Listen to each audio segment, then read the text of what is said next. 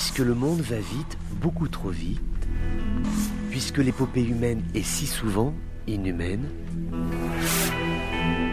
le journal des colères du monde, c'est vous qui l'entendez, mais c'est lui qui vous écoute.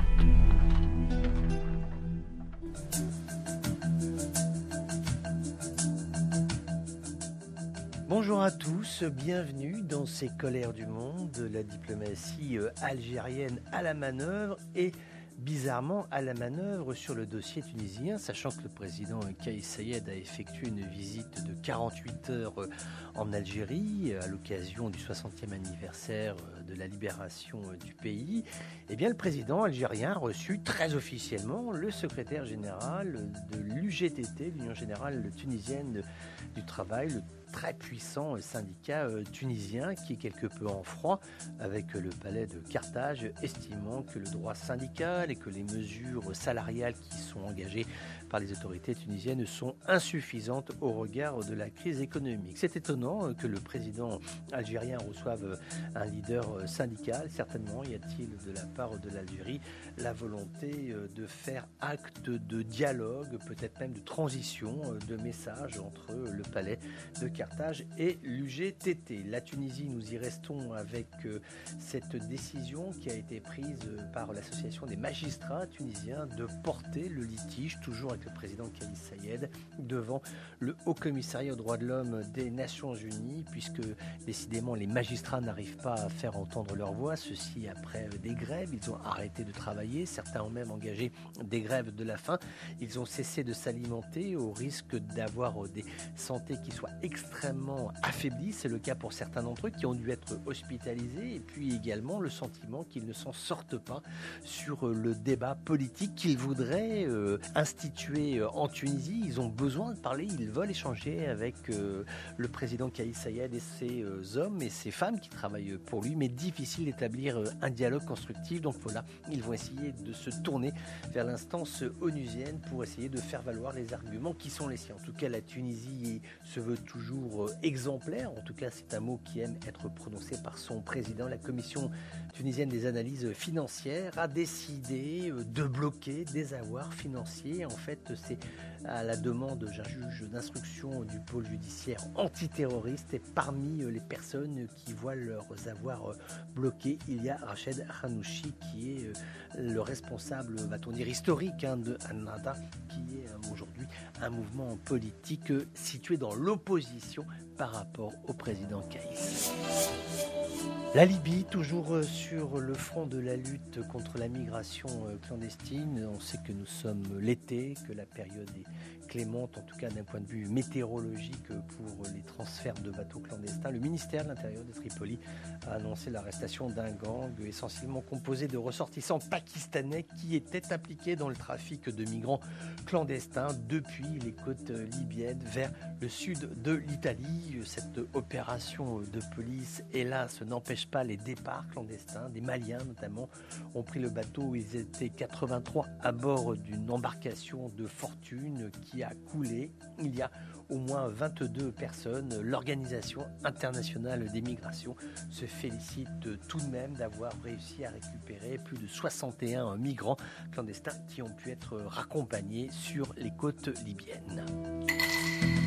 C'est aujourd'hui que le vote du Conseil de sécurité des Nations Unies euh, va se prononcer euh, sur la prolongation ou non d'autoriser euh, le transfert d'aide humanitaire par la frontière syrienne et la frontière du nord-ouest, donc qui est une région qui est tenue par les rebelles. Les Russes, a priori, ne feraient pas blocage ils demanderaient une prolongation de six mois. On sait que les Russes sont hostiles à ce mécanisme d'aide hein, qui existe depuis le 2014, puisque pour l'instant, toute l'aide humanitaire passe par la porte de Bab el-Awa. C'est un point de frontière qui est ouvert en zone rebelle, qui relie avec la Turquie. Et par la Turquie, donc, arrivent des convois humanitaires des Nations Unies qui ensuite vont en zone rebelle et qui ensuite, pour certains, continuent la route jusque dans des zones gouvernementales. Les Russes voudraient que toute l'aide humanitaire soit soit acheminé d'abord par Damas et ensuite être distribué dans les zones rebelles. En tout cas, c'est la demande qui a été faite par Moscou. On sait qu'il y a quand même 10 000 camions hein, qui sont passés l'année dernière par Bab al-Awa. Donc c'est un point qui est vraiment tout à fait important. La Norvège et l'Irlande avaient rédigé un projet de résolution, mais a priori ça ne devrait pas passer. Donc on va arriver sur un mix avec cette demande russe. Donc on n'est pas sur une année de reconduction du mécanisme, on est sur six mois. Mais c'est toujours ça de possible et de tenu, sachant que l'été va être extrêmement difficile dans la zone nord-ouest en raison de la raréfaction de à l'eau, toujours des problèmes de nourriture, toujours des problèmes de vent de sable hein, qui sont absolument permanents dans la région du nord-ouest avec ce flux de réfugiés qui va venir à la fois de la Turquie.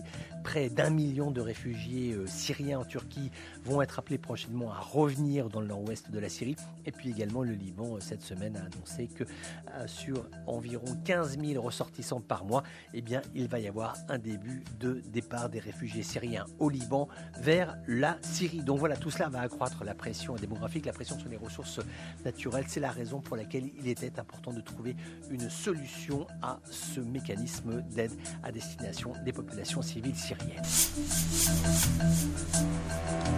À chacun ses, à chacun ses colères, à chacun ses colères, colère, colère, colère, colère, colère. À chacun ses colères. Notre destination, c'est aujourd'hui euh, l'Iran avec cette affaire d'espionnage. Le chef adjoint de la mission du Royaume-Uni en Iran, Jill Whitaker ainsi que d'autres diplomates ont été arrêtés par les gardiens de la Révolution euh, qui euh, ont estimé qu'ils procédaient à de l'espionnage et des prélèvements d'échantillons de sol, ceci dans une zone dite interdite lors d'un exercice de missiles. C'est en tout cas ce qu'ont rapporté euh, des médias iraniens. L'un des diplomates qui a été arrêté était là dans le cadre d'un échange universitaire entre l'université Niklas Copernicus ainsi que des entités universitaires iraniennes. Les passes d'Aran disent que ces diplomates euh, ont utilisé euh, des couvertures pour pouvoir procéder à des identifications euh, d'équipements militaires, de munitions qui auraient pu être travaillées par les Iraniens. Donc est-ce qu'il s'agit d'espionnage ou pas? En tout cas, il est à craindre que ces diplomates soient amenés à s'expliquer devant la justice iranienne qui a la réputation de voir des espions un petit peu partout. Les Français en ont fait la mère expérience avec toujours une chercheuse française qui est accusée euh, d'espionnage ou qui est accusée d'avoir euh, comploté contre la République islamique euh, iranienne. Souvent, les Iraniens recourent à des arrestations préventives, arbitraires, de telle façon à ce qu'ils puissent faire pression sur des pays avec qui ils sont en négociation. C'est une pratique assez récurrente, c'est-à-dire que dans le cadre d'une négociation globale viennent s'inviter des diplomates, des chercheurs, des intellectuels, parfois de jeunes étudiants qui ont été arrêtés en Iran, souvent par les passes d'Aran, et qui ensuite euh, doivent répondre de leurs agissements devant une justice qui est inféodée au régime de Téhéran. Ils partent en prison et ensuite ils deviennent une monnaie euh, d'échange, sachant qu'aujourd'hui euh, il n'y a pas ou peu de réaction du côté britannique. Certainement est-on dans une posture d'attente. Il va y avoir des déclarations qui vont être produites dans les prochaines heures. Les Iraniens ont produit des éléments vidéo où on voit, et là c'est vrai, hein, on voit très clairement que les diplomates sont en train de saisir quelque chose au sol, hein, comme si effectivement ils prenaient des cailloux. Maintenant, de là à dire qu'il s'agit de l'espionnage, il y a tout de même un pas. Ces affirmations iraniennes interviennent alors que les pourparlers entre l'Iran et les puissances occidentales pour tenter de faire revivre l'accord sur le nucléaire sont toujours au point mort.